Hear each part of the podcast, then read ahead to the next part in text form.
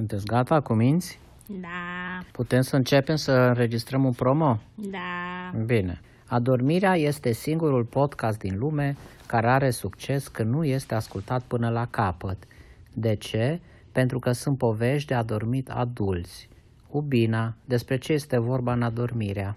Adormirea este despre micropădurea Micronezia, unde micro-oameni și microanimălațe conviețuiesc în armonie. Toți sunt mai mici de 5 cm. Mulțumim!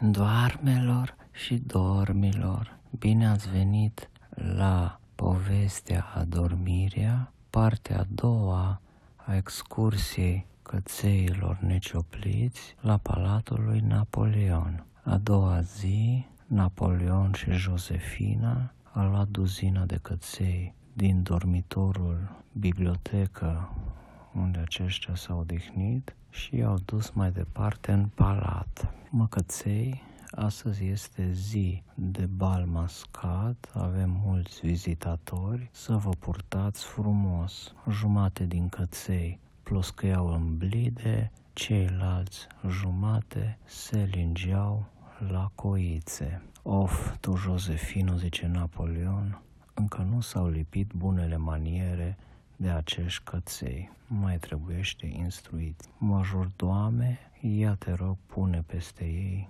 niște vestuțe de mătase și făle bigudiuri. Majordomul Ionică s-a înființat de îndată cu un coșuleț cu bigudiuri să coafeze căței în doi, trei, trei mișcări. A terminat. Napoleon, Josefina și Duzina merg mai departe. Ajung într-un salon mare cu mulți oaspeți, îmbrăcați bine, coafați, dantelați și aparent bine manierați. Erau contese, marchize, diversi cetățeni, unele cucoane aveau ruj în obrazul, alte dame aveau fața ca un calendar.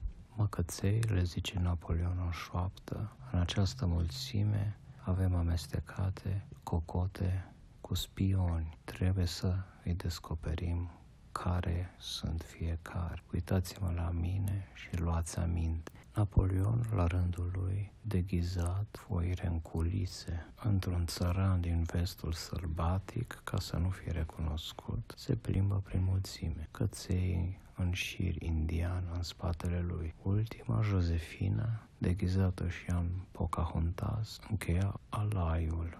Ajunge la prima damă, dă binețe cu pălăria sa de țăran sălbatec. Cucoana răspunde, bună ziua domnule, ce costum interesant aveți. Napoleon, da, doamne, uitați, am și o centură și un pistol cu cocoș. Doriți să vă arăt cocoșul? Da, domnule, nu am văzut așa ceva. În timp ce Napoleon îi arăta cocoșul doamnei, primul cățel din șir se furișează pe sub fustele cucoanei, care aveau vreo 17 straturi și atiptil, la semnalul lui Napoleon. Cățelul, sub fuste, avea misiunea să descopere dacă cucoana era o cocotă sau un spion. Cățelul trebuia să caut după microfoane sau parfumuri sau carnețele cu mesaje secrete, benzi de magnetofon, hărți sau lubrifianți. Cățelul ajunge la interiorul fustelor, la picioarele cucoanei, erau nude, uleioase și foarte tendențioase. Cățelul își dă seama imediat, aceasta este o cocotă, nu un spion. Iese repede înapoi afară, mai mai să rămână fără aer și face semnul pre-înțeles lui Napoleon. Clipește de două ori cu ochiul stâng și dă din codiță în formă de croissant. Napoleon pupă mâna cucoanei și merge mai departe. Cățelul se duce la, în ultimul loc din șir, conform înțelegerii, și toți își mută un, câte un loc, toți se mută cu un loc în față. Napoleon ajunge în dreptul unor vitrine cu vase chinezești din dinastiile Ming, Ping și Pong și se face că se uită la ele. Vasele din vitrină aveau oglinjoare și în ele se vedeau mișcările cucoanelor din sală. Dintr-o vază din dinastia Ming se desface căpăcelul și iese un mic cățel caniș ce se ascunsese acolo de frică. Mirosind căței apropiindu-se, canișul a sărit să alăture alaiul, dar nu aparținea de alai, era un caniș de curte, așa că a fost luat de majordom și trimis în camera lui la etaj să stea acolo să-și învețe lecția. Din vaza din dinastia Ping a ieșit prin capac un conte tinerel, se ascunsese acolo de două zile pentru că pierduse un pariu la poker. Napoleon îl mustruluiește din priviri, contele pleacă chescăind rușinat. Din vază din dinastia Pong iese o pisică turmentată ce se scurge pe podea destul de lat. Un majordom o culege într-un făraș și îi dă drumul un pumburlan afară în natură. Alaiul merge mai departe, apare o nouă cucoană, ceva mai sofisticată decât prima, pentru că avea o pălărie cu pene de gâscă, vișinie. Napoleon face semn la următorul cățel, se bage după rochii și studieze. El, bună ziua doamnă, bună ziua domnule, ce steluță interesantă aveți la veston, câte gloanțe aveți la cataramă.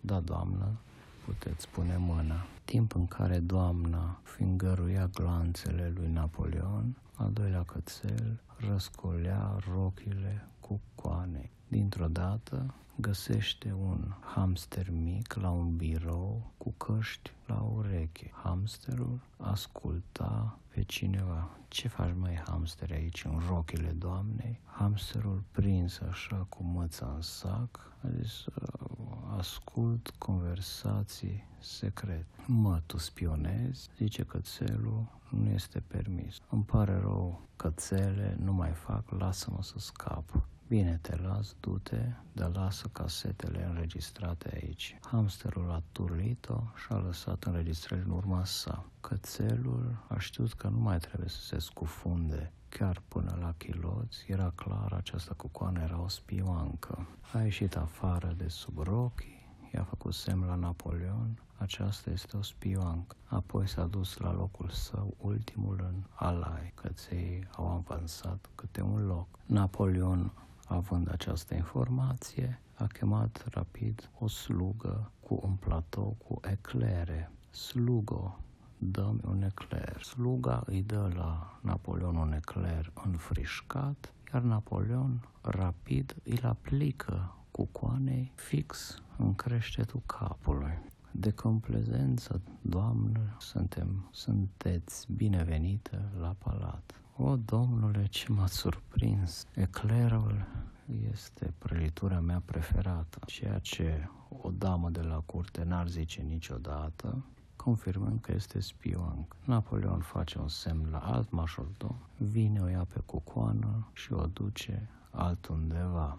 Ala el continuă, se întâlnesc cu două cucoane gemene, una era îmbrăcată în roșu, avea la piept o ghirlandă din felii de roșii caramelizate și altă cucoană, soră sa geamănă, era îmbrăcată în verde, avea la piept o ghirlandă de frunze de rucola. Amândouă erau îmbujurate pe față. Napoleon Isteț improvizează, trimite doi căței, unul la roșu și unul la verde, să culeagă informații. Cățelul la roșu se bagă adânc sub rochi, ajunge la chiloți, nu găsește nicio informație. Nu erau nici aparate de ascultat, nici lubrifianți. Această femeie era misterioasă. Cum poate să afle mai multe informații? Să o tragă de ciorap, să-i slăbească un elastic, să-i deznode jartiera, să vadă cum reacționează, sau să, sau să ațâțe veverița cu codița lui blănoasă. A ales să ațâțe veverița. Veverița s-a zgribulit și cocoana sus a chicotit.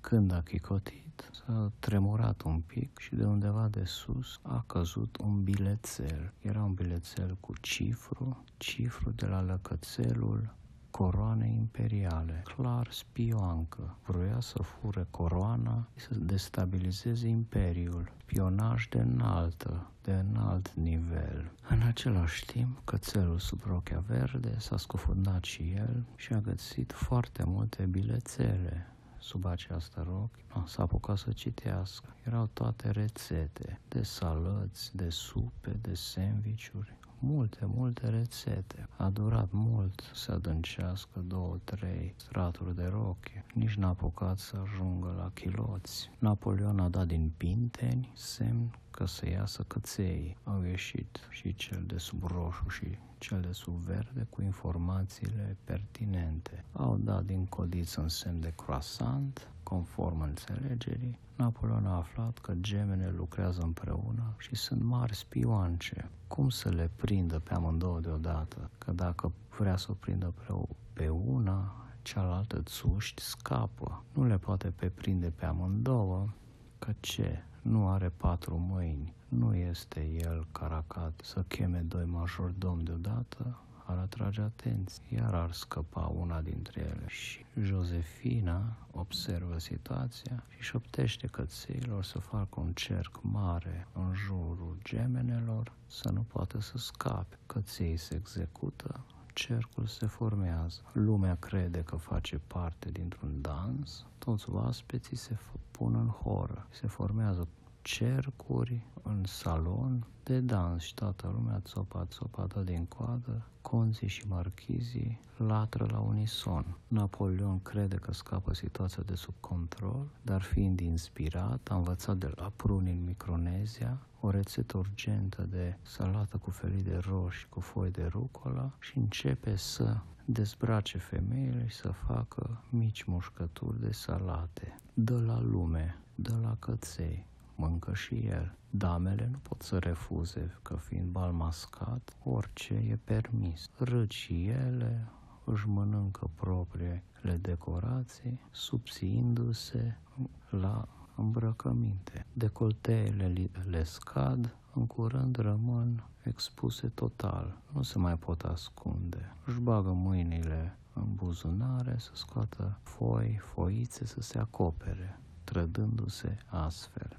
Lumea aplaudă, crede că este o mică scenetă, acestea fac reverențe de mulțumire și atunci Napoleon zice la majordom să invite artistele spioance în culise să le muștruluiască și apoi să le pună în lanțuri. Astfel, că ți învățat o lecție importantă, să facă diferența între cocote și spioance și să salveze Imperiul Napoleonic. Balul a durat până seara târziu, fără alte evenimente, toți s-au hrănit bine și locuind departe de palat, li s-a permis să doarmă chiar acolo, pe multitudinea de perne imperiale puse la dispoziție. Căței s-au pus toți într-un colț, Napoleon și Josefina s-au dus în budoarul lor select, iar cea care a dormit ultima a fost o buvniță ce venise la palat să învețe limba franceză veche.